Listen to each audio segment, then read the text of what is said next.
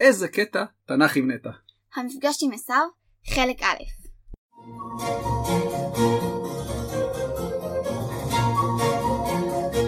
איזה קטע? תנ"ך עם נטע.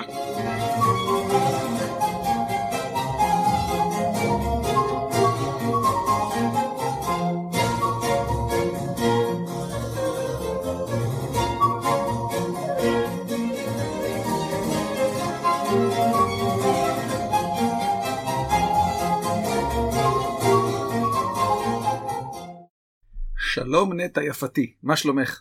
בסדר גמור אבא, מה שלומך? אני חש בטוב, וכן אני שמח ונרגש להקליט איתך עוד פרק של איזה קטע תנ"ך עם נטע. על מה נדבר היום? יעקב ברח מחרן, וחרט ברית עם לבן. אז אני מניחה שהוא בדרכו חזרה לארץ ישראל. כמעט. בשלב הזה מדובר בארץ כנען. שם ישראל עוד לא נוצר, רק בעוד הרבה שנים הארץ תהפוך מארץ כנען לארץ ישראל. אבל זה יקרה בעוד חמישה ספרים. בספר יהושע? בדיוק, אבל בואי נחזור לענייננו. מה כתוב? וישכם לבן בבוקר, וינשק לבניו ולבנותיו, ויברך את הם. וילך וישוב לבן למקומו. ויעקב הלך לדרכו. הנה סוף הסיפור הקודם. לבן קם בבוקר, התמתח, אכל ארוחת בוקר זריזה, ונפרד ממשפחתו. כתוב שהוא נפרד מבניו ובנותיו. כיצד זה ייתכן? הרי יעקב התחתן עם לאה ורחל. לא עם האחים שלהם. נכון, הוא גם לא יכול, לא יכול היה להתחתן עם האחים שלהם, אבל הכוונה היא לנכדיו. בני יעקב אליהם הוא התייחס כמו הילדים שלו. את יודעת שיש קשר חזק בין סבא וסבתא לנכדים. כל אחד הלך לדרכו. כתוב שלבן הלך למקומו, כלומר חזר הביתה, אבל יעקב הלך לדרכו. מדוע זה? כי לא ברור לאן יעקב הגיע? בדיוק. יעקב חזר לארץ כנען, אותה הוא עזב לפני 20 שנה. אין לו מושג מה הוא ימצא שם. הוא יחזור לחברון, לא? סביר בהחלט. הוא יצא מחברון, והנטייה הטבעית שלנו היא לשוב למקום אותו אנו מכירים. אבל עד שהוא יגיע למנוחה והנחלה, יש לו כמה מאות קילומטרים ללכת. ויפגעו בו מלאכי אלוהים. ויאמר יעקב כאשר ראה, מחנה אלוהים זה. ויקרא שם המקום ההוא מחניים. לא הבנתי מדוע מלאכי אלוהים פגעו בו. מה הוא עשה להם שהם פגעו בו? הוא לא עשה להם דבר וחצי דבר. לפגוע בלשון המקרא משמעו גם לפגוש. כלומר, מלאכ... מלאכי אלוהים פגשו אותו, פגשו בו. ויש פה רמז מטרים, בטית, למשהו שיקרה בהמשך הפרק. את זוכרת מהו רמז מטרים? בטח, פריט מידע שנראה לא קשור עכשיו, אבל בהמשך נבין את תופעתו. בדיוק. בכל אופן, יש פה סיפור על מתן שם למקום. יעקב ראה את המלאכים, הבין שזה מחנה אלוהים, וקרא למקום מחניים.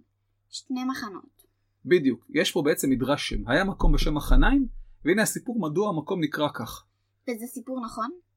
אינני יודע, לא הייתי שם, אבל זה סיפור נחמד, ולא מקלקלים סיפור טוב בעובדות. שמת לב לצורת השם? אתה מתכוון לצורת הזוגי? בדיוק. יש בעברית שלוש צורות, יחיד, זוגי ורבים. היום צורת הזוגי כמעט נעלמה, ונשארה בדברים שהם במובהק שניים או ציוני זמן. נעליים, ידיים, רגליים, שבועיים, שנתיים. בדיוק. הבעיה היא שצורת הזוגי השתלטה גם על צורת הרבים. מה הרבים של רגל? רגליים. לא. רגלים. כמו שלושת הרגלים, אוכל רגלים. כמו שפעם אמרתי גרבים ולא גרביים? בדיוק. כלב כלבים, גרב גרבים, אבל זה כבר לא משנה, ואנחנו לא נשנה את זה, למרות שצריך להגיד ידים וכיוצא בזה. והנה התפתחות בעלילה. מהי? יעקב הבין שהוא לא יכול לחזור לארץ כנען מבלי לפתור בעיה שמציקה לו 20 שנה. מה, התרגיל שהוא עשה לעשו? בהחלט. מה הוא עשה כדי לפתור את הבעיה? שימי לב, וישלח יעקב מלאכים לפניו אל עשיו אחיו ארצה שעיר שדה אדום. מה הוא עשה דבר ראשון? הוא שלח מלאכים, כלומר שליחים אל עשיו. מה, הוא הכין את הקרקע? בדיוק. קודם כל הוא שלח שליחים לעשיו, זאת על מנת להכין את עשיו לעובדה שהוא יעקב מגיע, שיתחיל להתרגל לרעיון. ומה השליחים היו צריכים לומר לעשו? שימי לב, ויצב אותם לאמור, כה תאמרון לאדוני לעשיו, כה אמר עבדך יעקב, אם לבן גרתי ואיכר עד עתה, ויהי לי שור וחמור, צאן ועבד ושפחה, ואשלחה להגיד לאדוני למצוא חן בעיניך. מדוע הוא קרא לעשו אדוני? הם אחים, לא? כן, הוא גם קרא לעצמו עבד לעומת עשיו, אבל עשיו הוא הגדול, ובעיקר יעקב רוצה לפייס את עשיו. הוא לא רוצה לתת לעשיו סיבה להתרגז, יעקב גם מסר תקציר עלילה לאחיו. גרתי עם דוד לבן, שהרי לבן הוא גם דוד של עשיו, ואני מה זה עשיר ואני רוצה להודיע לך שאני חוזר. אבל הסיפה היא החשובה לדעתי. למצוא חן בעיניך. בדיוק, יעקב רצה למצוא חן בעיני עשיו, יעקב רצה לשים את הסיפור הזה מאחוריו. הוא בא להתפייס, והוא מוכן לשלם הרבה כדי שזה יקרה. אבל התוכניות השתבשו. וישובו המלאכים אל יעקב לאמור. באנו אל אחיך אל עשיו, וגם הולך לקראתך, וארבע מאות איש עמו. איזה התפתחות! אמת, אבל אחים לא הרחיקו מדי, וכבר פגשו את עשיו. ולא סתם, אלא מי היה איתו? היו איתו ארבע מאות איש. זה המון, לא? נכון, המספר הזה אינו מקרי. בכמה מקומות במקרא, 400 איש הם גדוד לוחמים. כלומר, יעקב שמבין דבר או שניים, הבין שעשיו בא עם כוח צבאי לפגוש אותו. איך עשיו ידע שיעקב יתקרב? ככה, אה, לדעתי לפחות מסע כזה של משפחה גדולה כמו של יעקב, שהולכת לאט, הוא לא משהו שניתן להסתיר. הם קנו מזון בדרך, הם עצרו ליד המעיין הזה וליד המעיין ההוא, מישהו ראה וסיפר, מישהו העביר הלאה וכיוצא בזה. הידיעה עוברת מהר, היא מקדימה אותם. רוב האנשים ששמעו שיש משפחה שמתקרבת לא התרשמו, הם לא מכירים את יעקב ולא אכפת להם מהם. אבל עשו שמע שמשפחה מתקרבת מאזור חרן, וזה הדליק לו נורה אדומה כלשהי. סביר שהוא שאל, בערב חקר קצת, לא קשה לגלות. לא מן הנמנע שעשו היה בקשרי מכתבים עם לבן שהוא דוד שלו גם, או משהו כזה. אם רבקה שלחה את יעקב אל אחיה, אין סיבה שמדע לא יעשה את דרכו בכיוון ההפוך. בקיצור, עשו ידע וספק אם יעקב ניסה להסתיר את זה. מילא איש אחד שמתגנב אפשר להסתיר, אבל משפחה שלמה קשה. אני אתן לך דוגמה. מי מייצר יותר רעש בנסיעה ברכבת? למשל, אדם אחד ששותק ויושב בצד ומשפחה עם שלושה ארבעה ילדים. המשפחה. בדיוק, ולכן גם יעקב והמשפחה עשו הרבה רעש במרכאות, ועשו שם לב לרעש הזה. זה נשמע לי מלחיץ. האח שהוא לא ראה עשרים שנה, בא עם גדוד. נכון? וכך בדיוק יעקב הגיב. וירא יעקב מאוד ויצר לו, יעקב פחד מאוד, הוא נלחץ וייצר לו, היה לו צר במובן הנפשי. מה הוא עשה? שימי לב. ויחץ את העם אשר איתו, כלומר חילק לשניים, ואת הצאן ואת הבקר והגמלים לשני מחנות. ויאמר, אם יבוא עשיו אל המחנה האחת, והיכהו, והיה המחנה הנשאר לפלטה.